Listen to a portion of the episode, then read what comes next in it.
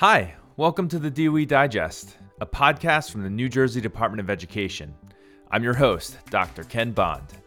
The DOE Digest is a platform where we highlight resources the department has to offer, as well as the work being done by transformative educators around the state. This podcast is one of the ways that we utilize our digital platform to help strengthen teaching, leading, and learning, and increase educational equity for students across New Jersey. Thank you so much for joining us. As you may have noticed, we have a new theme song, and we're also introducing a new format in this episode. Starting with this episode, we're going to begin each episode with a conversation between myself and a department staff member about the work being done by the department and the resources that we offer around whatever topic that we're covering. In this episode, we're going to be discussing SEL and school climate. I'm going to start my conversation off with Kathy Ehling, an assistant commissioner here at the department. And then we're going to follow that up with an amazing conversation about school climate and culture with the Learning Community Charter School, as well as how to build SEL into a school district from the ground up, starting with preschool and looking all the way through high school with the Ocean City School District. Enjoy my conversation with Assistant Commissioner Ehling and let us know what you think of this refreshed format. Also, don't forget to join us for our third Tuesday hashtag NJ Ed Partners Twitter chat at 8:30 p.m. on March 15th, 2022. Put it on your calendars and I'll see you there. Hi, Kathy. So excited to talk with you today about the resources that your division's offering around SEL and school climate. Thanks so much for being with me. Thank you so much, Ken. I'm extremely excited to be here. It's fun. I can be honest and tell you this is my first ever podcast, um, but I'm thrilled that it's on uh, such an important topic. So thank you. That's awesome. Well, in, in our pre interview, you had talked about how people talk about uh, your radio voice. So I'm excited for you to be able to use it here with us today for the first time. You know, we've known each other for a long time. Could you just introduce yourself and talk about your history with the department? Sure, yes, thank you. So I started with the department almost 18 years ago, which is amazing to me. Time flies. So after working uh, as a fifth grade teacher in West Windsor Plainsboro School District, uh, decided to go to law school and then directly from law school joined the department. I've spent the bulk of my career in special education, then had the honor of leading a new office, Fiscal and Data Services, and am now serving as the Assistant Commissioner for the Division of Educational Services. Our division oversees uh, not only special education, um, but our student support services, which houses the very important social emotional learning and mental health initiatives we have. We also support all of our federal title programs, including our Title I programs, Title II, Title III. So, a lot of uh, interesting things that happen in our division. Awesome. And I always have a uh, soft spot in my heart for your division as it used to be my division when I started at the department. Great. So, I'd love to hear a little bit about what your division has been doing recently around school climate and SEL, just what the department has to offer in this area. Thank you. Yes, I'd love to do that. And I, I want to start by just focusing on the importance of SEL right now. The t- past two years has just been increasing, um, increasingly challenging for our world, for our students, for our educators. And we know that making sure that students feel connected, that they have positive uh, relationships, that they feel valued in the classroom can directly impact um, their performance. So we need to make sure that not only are we addressing um, any learning disruption that may have happened through COVID, but also just making sure that our kids are mentally healthy and emotionally able to learn. And that's where SEL comes into play. So we've had a number of initiatives um, over the several years but we've been lucky enough to use some of our federal emergency fund to support even more work around social and emotional learning. One of the things that we're extremely proud of are, are what we call our SEL modules. And these modules, um, there's six of them, they're available um, on the department's website. And these modules are really um, a soup to nuts toolkit for districts. Each um, toolkit has a PowerPoint deck, a facilitation guide, there's handouts ready, so it's all ready to go, something that that we are really proud to share. Something else that we've been able to do is use some of that federal emergency money to sponsor what's called the DREAMS program. So, the DREAMS project is a collaboration between the Department of Ed and the Department of uh, Children and Families. And we're providing 50 school districts with intense trauma informed training around healing centered approaches to building those supportive um, environments. Again, that just makes sure that kids feel safe, emotionally ready, um, and are able to learn. And we've been holding webinars. Uh, we encourage educators educators to join us. Um, there's a webinar coming up on April 5th, and that will be available on the department's uh, calendar of events. And if I could, just something else that I would like to highlight is that SEL Day in New Jersey is March 11th. Um, anyone in the state can sign up to participate using uh, the website sel4nj.org. And recently, our State Board of Education recognized SEL Day with a ceremonial resolution, which is just so exciting to see that we've got support um, across the state and across the department for all of this work that we're doing. That's so great to hear. And it makes me think about when I was a teacher, how many of these tools would have been great for me when I was in the classroom. And I'm just so excited to hear about all of that and hear about the ways that folks can get involved and also excited the day after this podcast drops is going to be SEL Day. So I'm, I'm very excited about the alignment there and about all of the ways that folks will be able to engage with that. Next up, we're going to hear from the Learning Community Charter School about how they leverage joy and the home cultures of students and all the assets that exist there to build a school climate where students can be successful both academically, emotionally, and socially. I hope that you enjoy hearing about the amazing perspectives that they have. And I also want you to listen out for the way that they utilize Harry Potter style houses in their school to build school climate. Hi there, I'm Colin Hogan. I'm the head of school at Learning Community Charter School. We are located in Jersey City, New Jersey, serving 654 students in grades pre K through 8, and we are located in Hudson County. Hi, my name is Felicia Henderson. Uh, I am a first grade teacher at Learning Community Charter School. I am also the Social Justice Coordinator and the BIPOC Leadership Committee Chair. First, I just wanted to ask about creating a community for SEL and how that can lead to joy and belonging. So, in your experience, how can SEL create school climates of joy and belonging where students can thrive? Well, my name is Felicia, and I, I believe that a school climate filled with joy and belonging is absolutely necessary, especially in these times. Um, the most important thing for teachers to do in order to create an environment full with joy is to really get to know the entire child, learning who we are teaching, understanding their norms, their cultures, their strengths, just as well as areas where they need to grow. All of that is really important. And if we are able to take that time out to really get to know our students, then we form this climate where they're happy to come to school, they're ready to be themselves and they're just like really just joyful and i think that's just the main thing for us um, this is Colin. I just want to build on what Felicia said because I'll never forget the first time I met Felicia. She came in and did a demo lesson and she introduced herself to the class as Miss Pumpkin Pie. And it was really great. And everybody started laughing because it was kindergarten. And um, that's really the essential piece about it. You know, we cannot do any of the work that we do without joy. And I think that's something that we really need to focus on at, at this moment. I, I it's really the secret sauce that we've got at our school is is about this particular issue. Excellent. And and that's such a great point around joy being something that we need more of. I know in my life I can always use more joy. That's not something that I that I ever get enough of. So uh, that's that's such great points.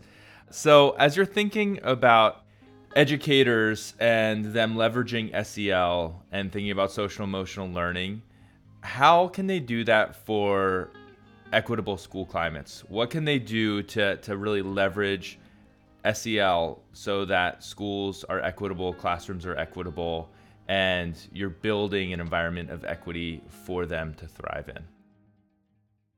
This is Felicia.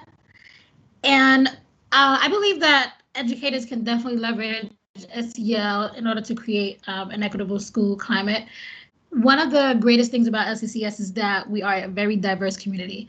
Having that opportunity to meet so many amazing people and stu- uh, families and students, uh, it allows us to really have so many resources as well all of our students who come from different cultures and different climates, like it's really important for us to get to know what are their norms, understanding what makes them feel good, understanding their social environment and and how they can relate to certain certain things that's going on. So us being able to really connect with our students and using those resources that are so diverse really helps us to create an equitable learning environment and really connect.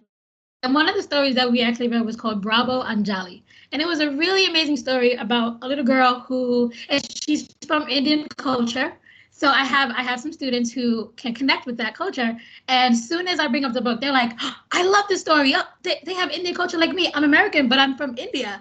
And that makes me feel so, so warm inside. You know, makes my heart so happy that just just me showing the cover and introducing the story allows my students to just be so excited and it brings joy immediately and so that so then I begin to read the story, and the story is about a little girl who loves to play the tabla, but she's a girl, and the and the the culture the culture um, norm is that the tabla is usually for boys, but she's like, no way, I love to play it, and my students are able to make that connection, like, yeah, you know, someone told me that I shouldn't be able to do this because I'm a boy or I'm a girl, you know, so making that text to self connection is has been pretty amazing. And also i have students relating to the culture and the story. And the moral of the story is just to pretty much just have self confidence you know be confident in yourself and not to let anyone dim your light and so it's really exciting to have my students relate to that and and just love to hear more stories about those kinds of things this is Colin, and I, I want to say that like when I when you go into Felicia's room, it's just so apparent because the kids are so excited about talking about their experiences. But what is really amazing about it is is that they are able to really connect back to the academic work that they're doing. So what winds up happening is, is you create a loop where student experience uh, becomes a driver for achievement it's really important work, but you have to look at infusing it in like the following areas like curriculum, calendar, schedule, professional development, messaging, the work the kids do, and then support. Curriculum is one where students learn how to understand themselves and they sort of begin by sort of understanding their own identity, finding that within the curriculum, and then using that as a window for understanding the world.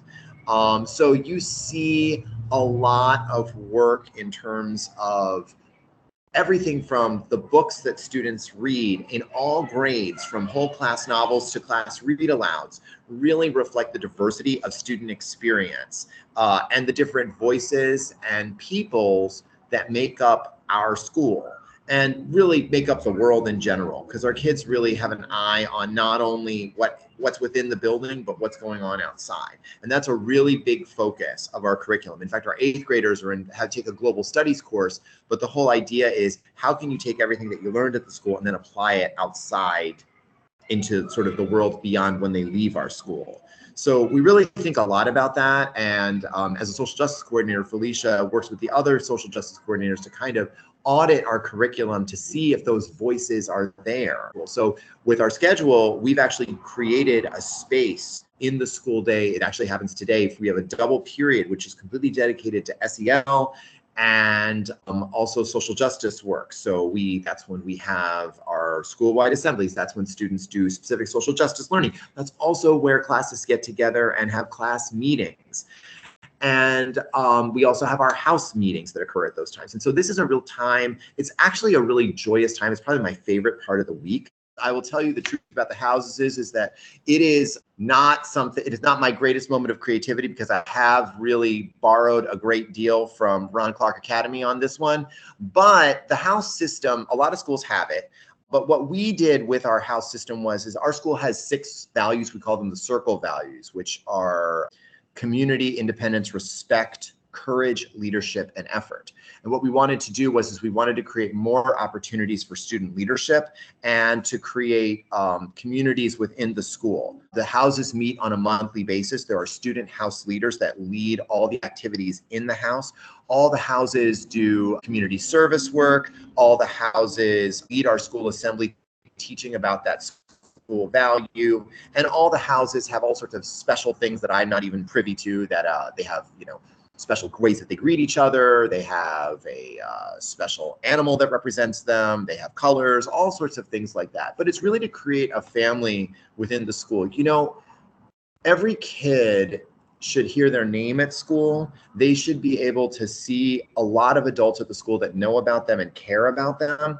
And the house system allows our students to whether you're in kindergarten or whether you're in eighth grade to walk the halls of our school and know that they have relationships with peers in all the grades and adults that work within our school whether they've had them as teachers or not um, the house system allows for that. So we, we think it's a really uh, wonderful vehicle for that. And finally like i said before it captures the ability for kids that might not shine academically or artistically or athletically but they might be amazing with helping with other kids, or they might be amazing at leading a group activity, or they might have other skills that really can shine through this system. So we're looking for all sorts of ways to celebrate our kids and our teachers, and this is a great way to do it. Um, this is Felicia. Um, I want to share that social emotional learning is important for students, but it is also equally as um, equally as important for staff as well, and something that uh, LCCS has uh, been able to do this year is to create the BIPOC Leadership Committee. And that has been very, very comforting and very rewarding for BIPOC staff. BIPOC staff meaning Black, Indigenous, or people of color. And it is it is a, an opportunity for BIPOC staff to have a space to build community, to also uh, share resources, support each other emotionally, academically, as well as you know just being there for one another. And it is a really great space for for us to to meet and we and we meet by week bi-weekly which is really amazing. And something else that we get to do is create resources for all staff. So even though it is committee uh, focused on bipoc we do create events like when we like one that we had right before the break we had a book tasting which was really amazing because we were able to introduce so many diverse stories uh, so that teachers can create you know a wish list for their classrooms and really get to experience some books that probably they've never seen before or probably would not have picked up you know ordinarily. So it was really amazing to have those kind of uh, that kind of event for staff. Awesome. You said book tasting. I was like what what was oh that's such a neat term. I love that uh, so, what is a tangible example of something that worked for you related to SEL that other schools could consider? My name is Felicia. I will share one one thing that LCCS is doing that has been absolutely rewarding for for teachers. One thing that teachers always complain about, and I'm a teacher, so I know we always complain about time, right? Time to complete tasks, time to complete all these new things that we have, kind of like building up. And one thing that Mr. Hogan um, and the rest of the admin has created was Builders Blocks. And Builders Blocks is a is a segmented time in our schedule on Wednesdays. So we get two periods on Wednesdays where we get to focus on SEL and social justice. So that's been really amazing as a teacher. So I can thank Colin and all of admin for that because it really has made a difference for us to really take time to teach our students the best way. Well, this is Colin, and I would uh, just echo back and thank Felicia because I think that having the social justice coordinators is really important and creating a position, uh, and it's a really great teacher leader position to create within your school because facilitating this kind of work from a teacher to teacher level is really helpful. Uh, and it prioritizing your time to make time to talk about this really matters now. I think one of the most important things is support. We really have to support each other because doing this work is tough. And sometimes you need to tap out and reach out to a colleague. Last year, um, we had a situation where there was, we were remote for part of the year, and uh, we had a situation with some Zoom bombing. And there was a lot of, um, when it occurred, it was uh, some students within our school doing that to each other. And when it occurred, some of the language was really, you know, we saw some homophobic language, we saw some racist language, we saw a lot of like inflammatory words. And the teachers, it was really amazing because Felicia and the other social justice coordinator at the time joined the class to talk to the kids about it and to help work with the teacher in that class to process that experience and for the for every for the kids to really talk about how it made them feel and how they could really move beyond that. And really, after that experience, uh, we saw that kind of thing fade really fade into the background. And we were really proud of that. And i think that has to do with just really that message of support.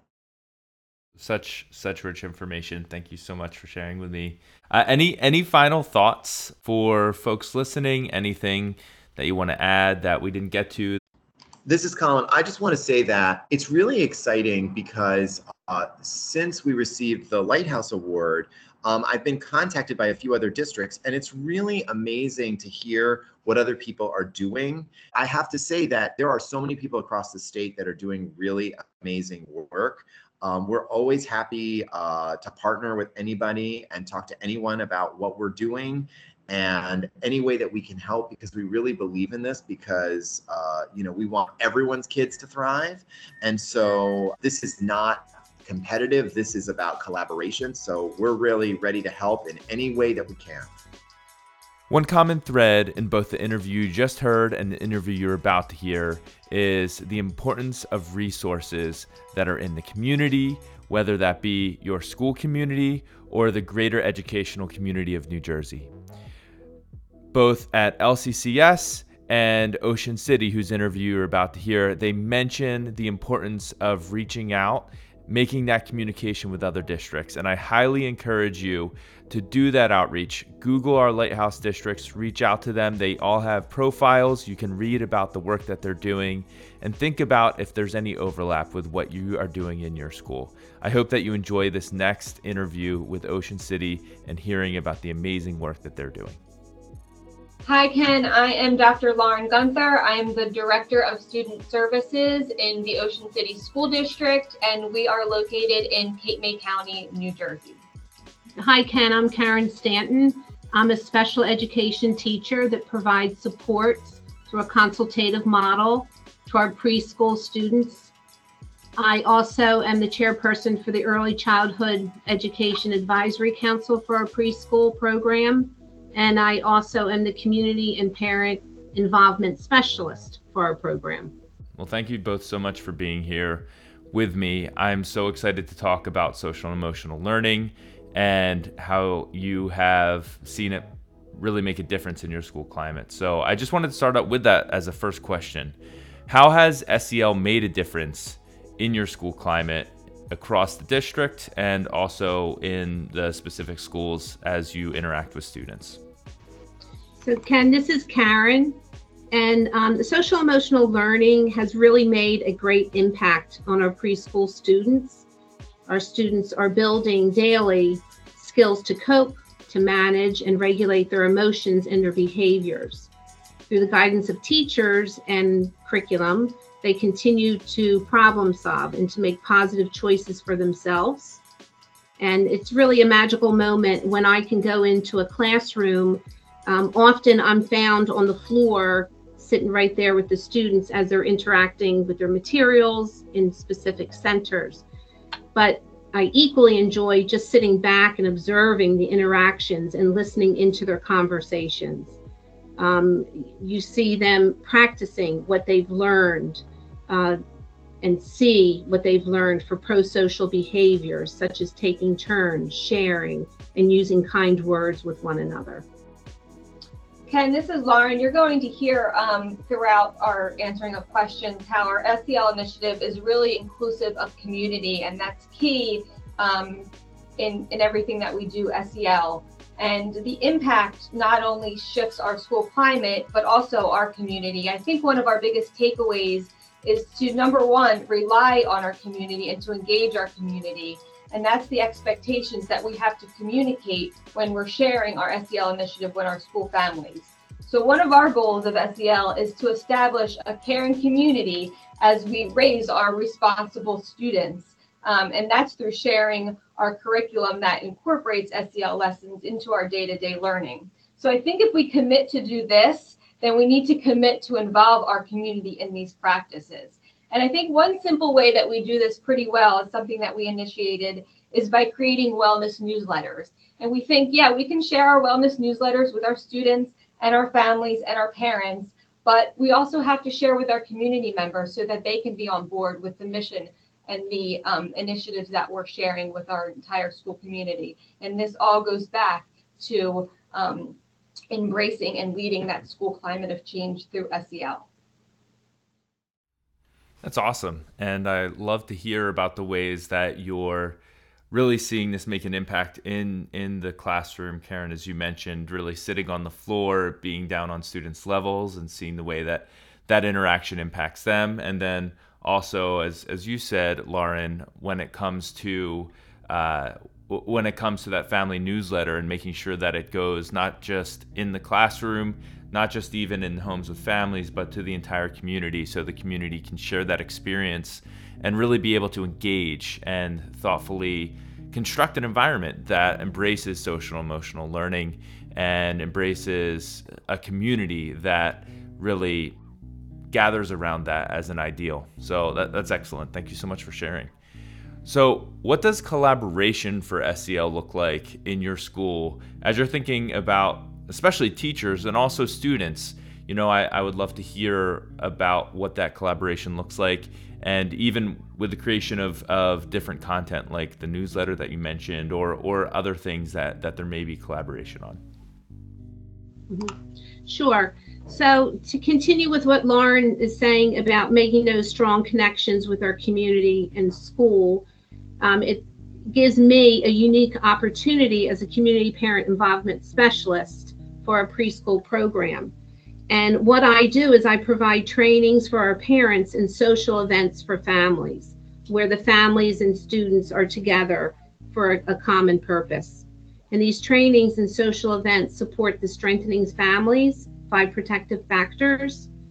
And this Strengthening Families is a framework approach to increase family strength and enhance child development.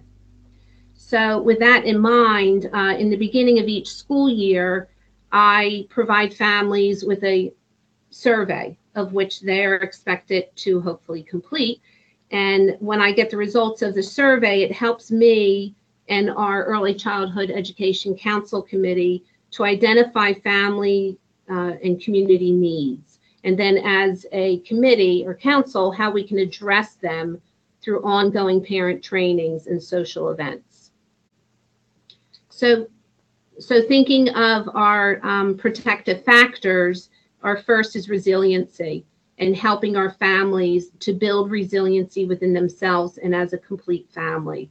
So one of our um, very special events was we conducted a yoga night over Zoom, and we had parents and students participating together. Um, our second protective factor is social connections, and we have provided families with a friend finder, which is um, the old fashioned list of families' names and phone numbers and how each other can contact one another and encourage the parents to provide play opportunities outside of school while strengthening supportive parent connections amongst themselves. We also have a In the Kitchen series, which is a fantastic program that families volunteer to host cooking in the kitchen out of their own home over Zoom. Other families participate by just viewing and observing, or they too have the menu and the uh, list of ingredients and they cook along with our host families. We also have the Preschool Little Readers Club, which is families volunteer to host a special family storybook and at the end of the reading, the families are provided have been provided with craft materials to support the story in creating some type of a craft. And then moving on to social emotional competency, uh, that relates back to our creative curriculum and second step curriculums, which really promote the social emotional learning uh, through lessons that the teachers are doing specifically we have knowledge of parenting and child development. Uh, we have had uh, preschool age developmental milestones for parents where they're understanding the natural development of a child. Uh, and our last protective factor is supporting families in concrete times of need. And uh, we always have, as needed and identified through conferences or ongoing communication with parents. So, looking at all the trainings and special events, it's my hope that a strong family school connections are created by providing these trainings and events for our preschool families. Ken, this is Lauren. Um, just to um, just reiterate what Karen said, I know that what she described primarily is unique to our preschool program. Um, here in Ocean City, we really feel strongly that this model is the building block to any foundation of a solid SEL program. So if you take a close look at the unique needs of any students in any district through either uh, maybe a SWOT analysis or a needs assessment, of a building or a district, you could easily identify protective factors or, or attributes that can be a pri- priority focus of a district. So I was just trying to brainstorm a few. So I thought maybe conflict resolution, positive self esteem, how to have students be successful at school, um, strong social supports. So these protective factors would be applicable to a middle school or a high school. So using some of the things that Karen talked about in engaging parents and identifying protective factors. I think that would be a good starting point for schools to identify how they could build an SEL program. And again, although um, this is kind of ground up for preschool, our SEL program actually didn't start in preschool. Our SEL program began with a wellness initiative. So I just want to speak briefly on that in case there's some upper level uh, teachers listening today. It started with a um, creation of a wellness center at our high school. And um, what we have learned is that schools are really an ideal place to per- provide mental health services. And our goal is to really remove barriers to mental health services and provide wellness serv- services here at school where students spend the majority of their time. And we feel that opportunities for SEL and wellness are just as, as important in a student's schedule as math and science and English. So, what our Wellness Center does at the high school is offer a variety of groups, initiatives, services to students. We host therapy sessions with dogs. We have yoga club. Um, we have groups focused on improving social skills, regulating emotions. We have grief counseling. Um, additionally, our students can just schedule a daily check-in um, with our social worker if they need a space to calm down or regroup after they've had a stressful test or a stressful day. Um, so again, that wellness center started at our high school, and we're really proud that we were able to bring a wellness center to our intermediate school. And we also have a wellness center at our primary school. And a lot of times you think, well, geez, do you really need um, wellness needs at the primary school? And especially after this pandemic, the answer is yes. There are wellness needs um, for our littlest learners. Um, so we are proud to have that there, and we hope that um, anyone listening, feel free to reach out to us, and we'll give you um, ideas of how to how to start that initiative. It really is amazing how much work can be accomplished when we leverage the resources around us and work in community for social and emotional learning and school climate. I'd like to thank all of my guests. I would like to thank you, listeners, for tuning in. And I'd especially like to thank Elizabeth Thomas for transcribing these episodes so that they're accessible for all. We look forward to continuing to connect and engage with you about educating the 1.4 million students around the state and hope to talk to you on the hashtag NJEdPartners third Tuesday Twitter chat. You can subscribe to the podcast channel for DOE Digest through your iPhone and the Apple Podcast app or wherever else you listen to podcasts so that you can get new episodes when they are released. Also, please leave us a review through the Apple Podcast app on your iPhone. It is the best way to help new listeners find us. Neither the New Jersey Department of Education nor its officers, employees, or agents specifically endorse, recommend, or favor views expressed by those interviewed. Discussion of resources are not endorsements. Thanks so much for listening.